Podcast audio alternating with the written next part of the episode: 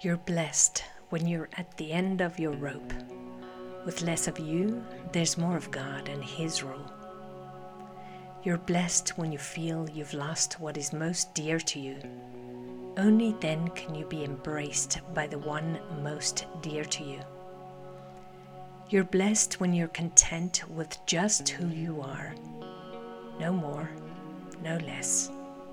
That's the moment you find yourselves proud owners of everything that can't be bought.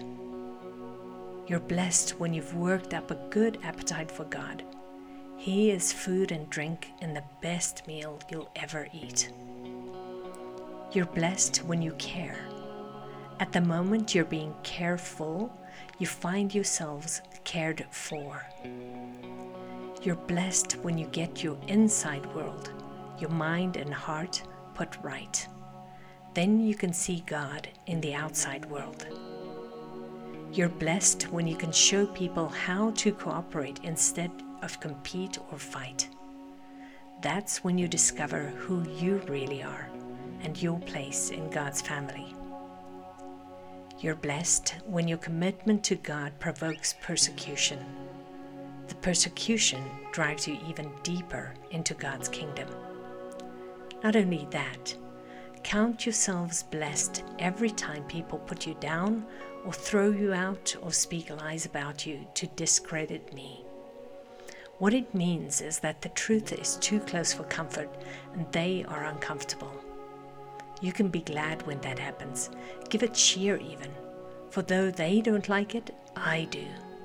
And all heaven applauds. And know that you're in good company.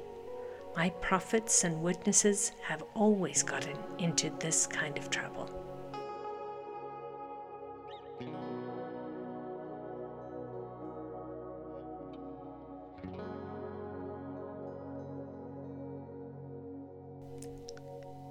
Lord God, thank you for your word. Thank you, Jesus, for your teachings that are kind of upside down from what we expect.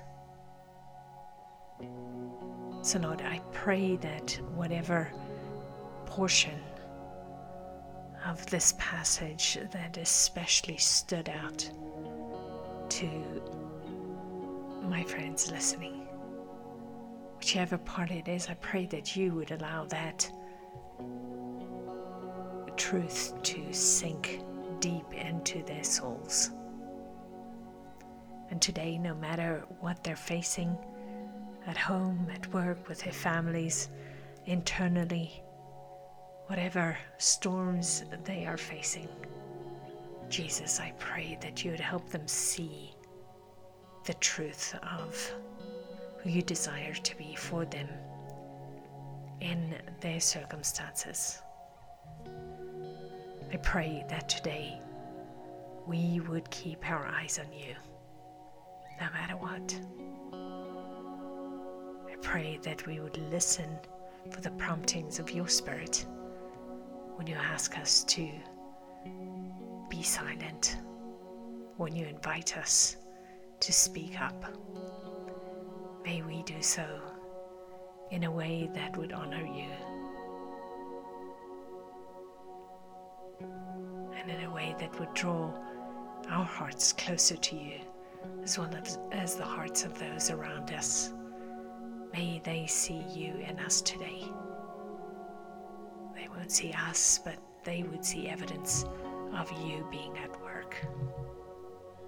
And as we go through the day, Lord God, I pray that we would have glimpses of the blue thread of your presence, whether it is through others through events, through beauty in nature, through a simple moment of joy, that we would know that you are there, you're by our side, you're for us. We thank you for that.